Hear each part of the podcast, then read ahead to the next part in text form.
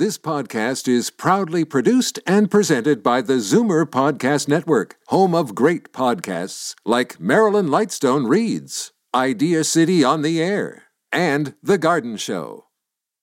You're listening to an exclusive podcast of Fight Back on Zoomer Radio, heard weekdays from noon to one.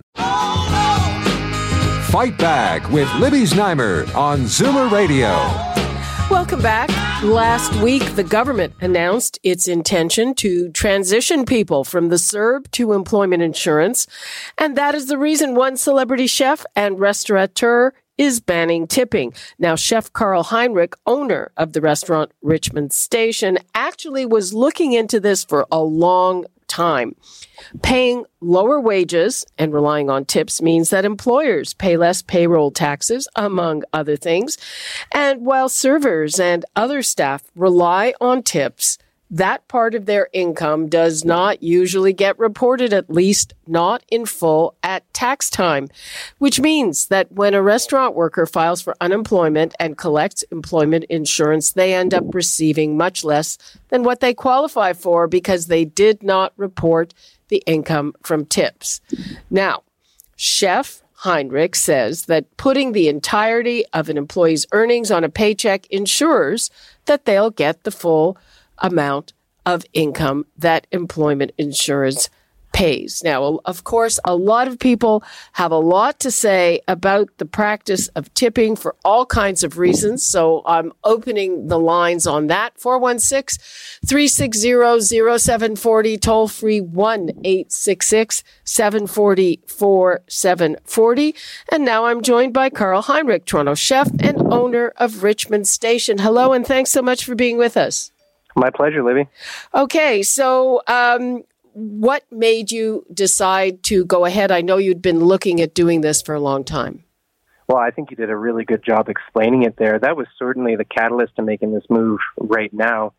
We we've been looking into you know, getting rid of tipping in our restaurant for about four years now, um, for a lot of reasons. But uh, certainly, right now, when looking at a lot of our staff and a lot of you know, frankly, hospitality industry workers across the board who relied on tips for the majority of their income. Um, you know, like you said, you know, when when when CERB ends uh, in a few weeks here, if they can't get a job, what are they going to what are they going to do? But not just that. I mean, what happens if you wanted to take maternity leave or paternity leave, or if you wanted to buy a house, or uh, if if you were sick and you couldn't work? I mean, that's a big reason why you pay into these benefits in the first place, right? Right. Uh, now, according to people I know who have worked in hospitality, they said that on average, people would report a very small percentage of their tips, maybe 10%. Uh, is that your experience? I couldn't say. I mean, I've I've never I've never really received a lot of tips in my career. I mean, I've I've been a, a chef for a long time. And, and certainly in our restaurant and in, in my career in, in the past, I've received tips as part of a, you know, a tip sharing system.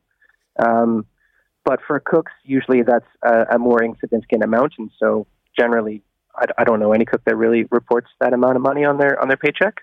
For servers, um, yeah, I mean, we, we tell all of our staff, or we told all of our staff anyways, you got to claim these. You got you got to put this.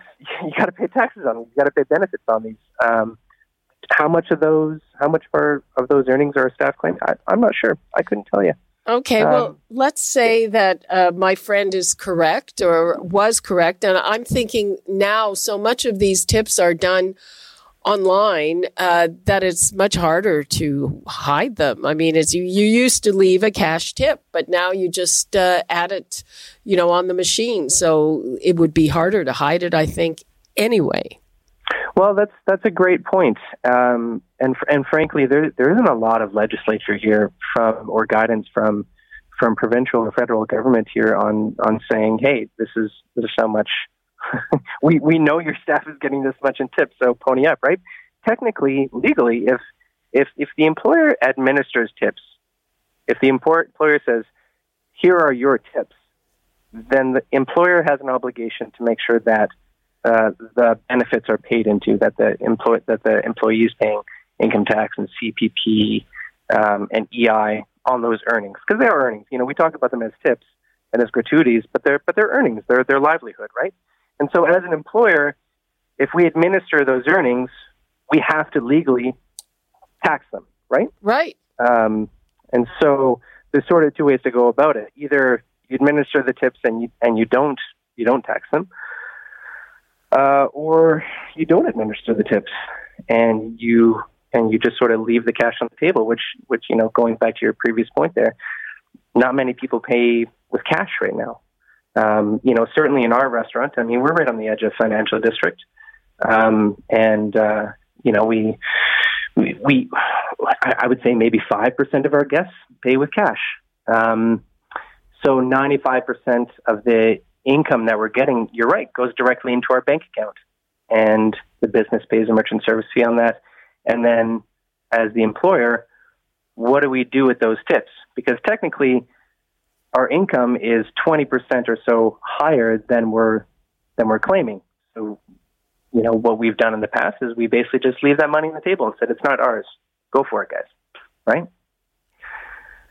Yeah, I mean it, it, it's it's there there are kind of huge questions around it. I mean, now in COVID, obviously it's it's it's important that restaurant workers who have been hardest, just about hardest hit by this, uh, have access to whatever benefits they can. But you know, the question is, in in terms of this older system of tipping, is it something that employers, that restaurant owners wanted, or is it something that employees, that the the people who make the tips want? I mean, who has been standing in the way of getting rid of this?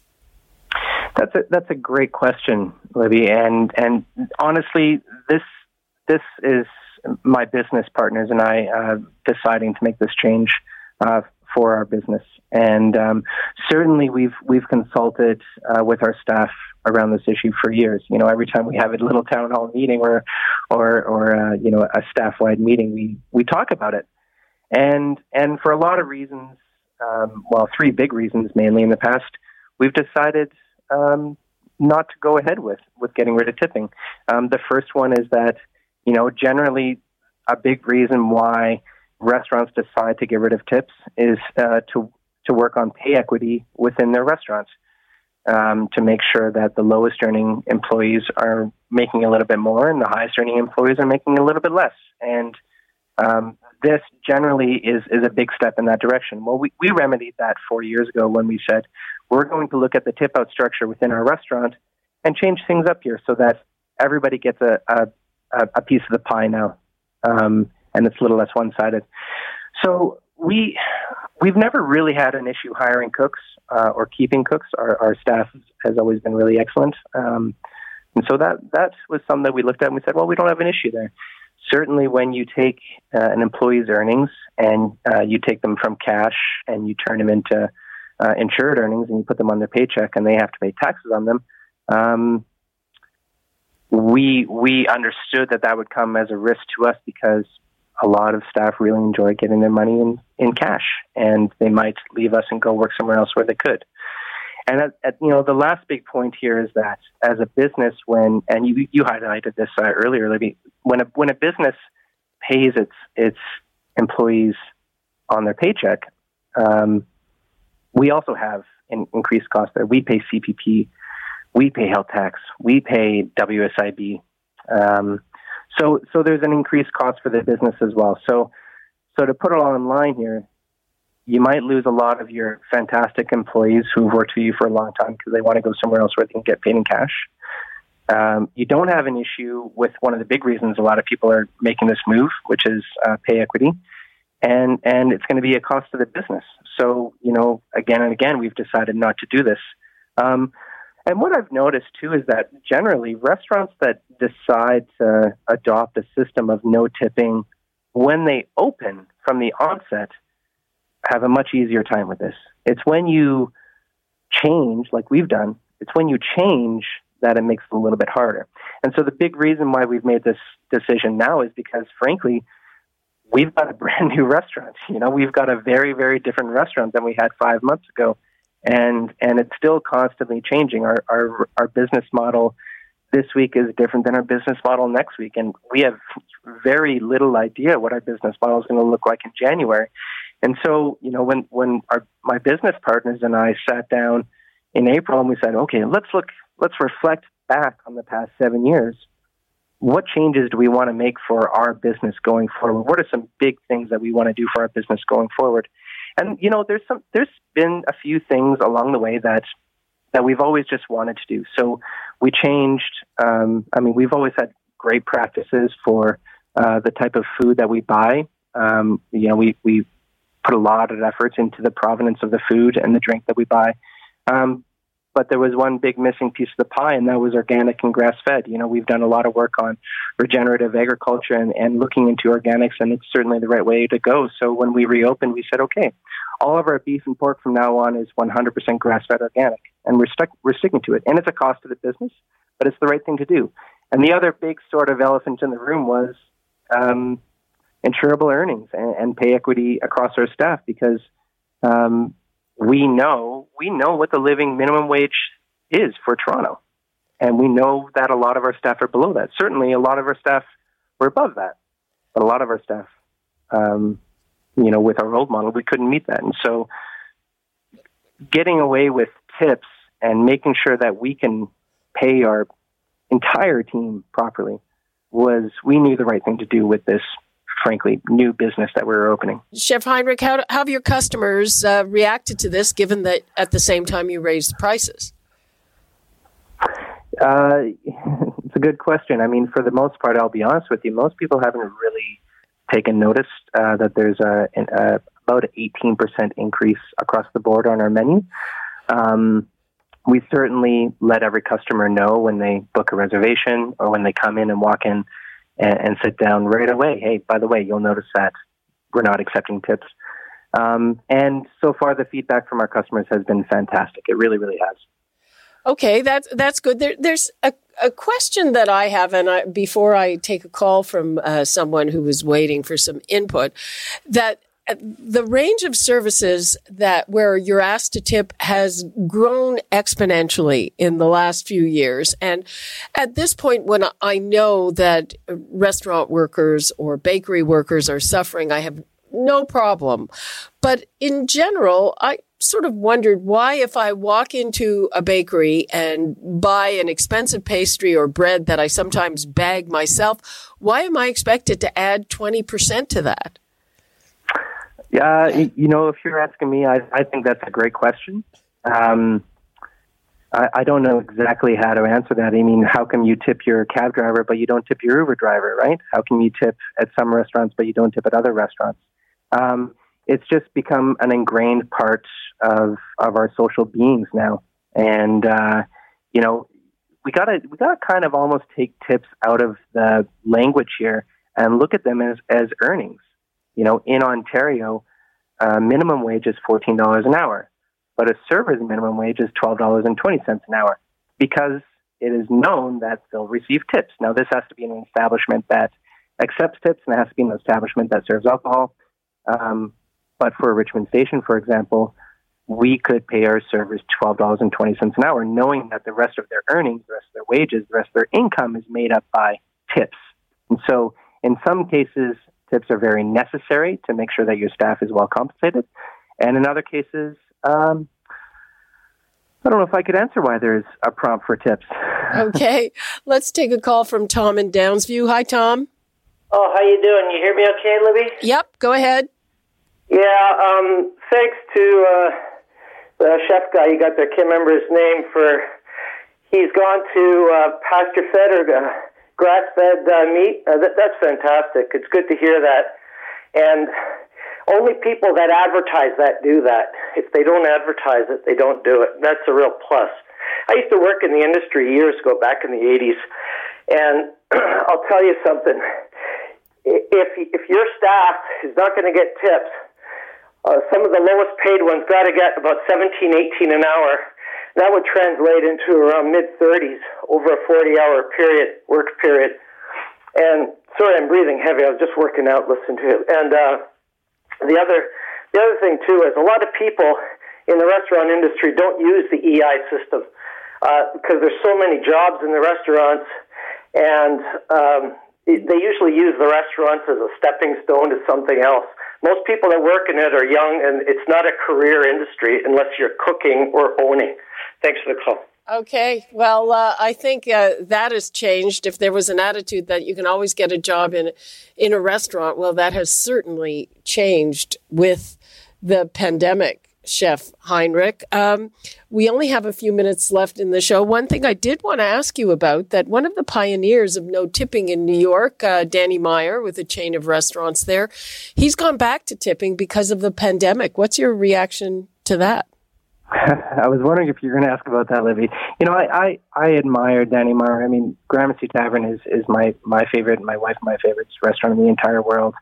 Um, when I was living in New York, it was my favorite restaurant to visit, especially in the afternoon.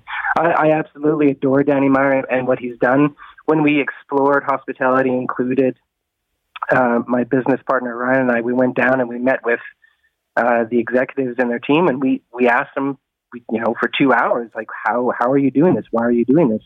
And a lot of reasons why Danny, pardon me, made this switch back then was in New York City, cooks are not allowed to receive a percentage of the tips. You're not allowed to share tips with the kitchen or managers or frankly anybody that isn't facing a customer for at least 80% of their job.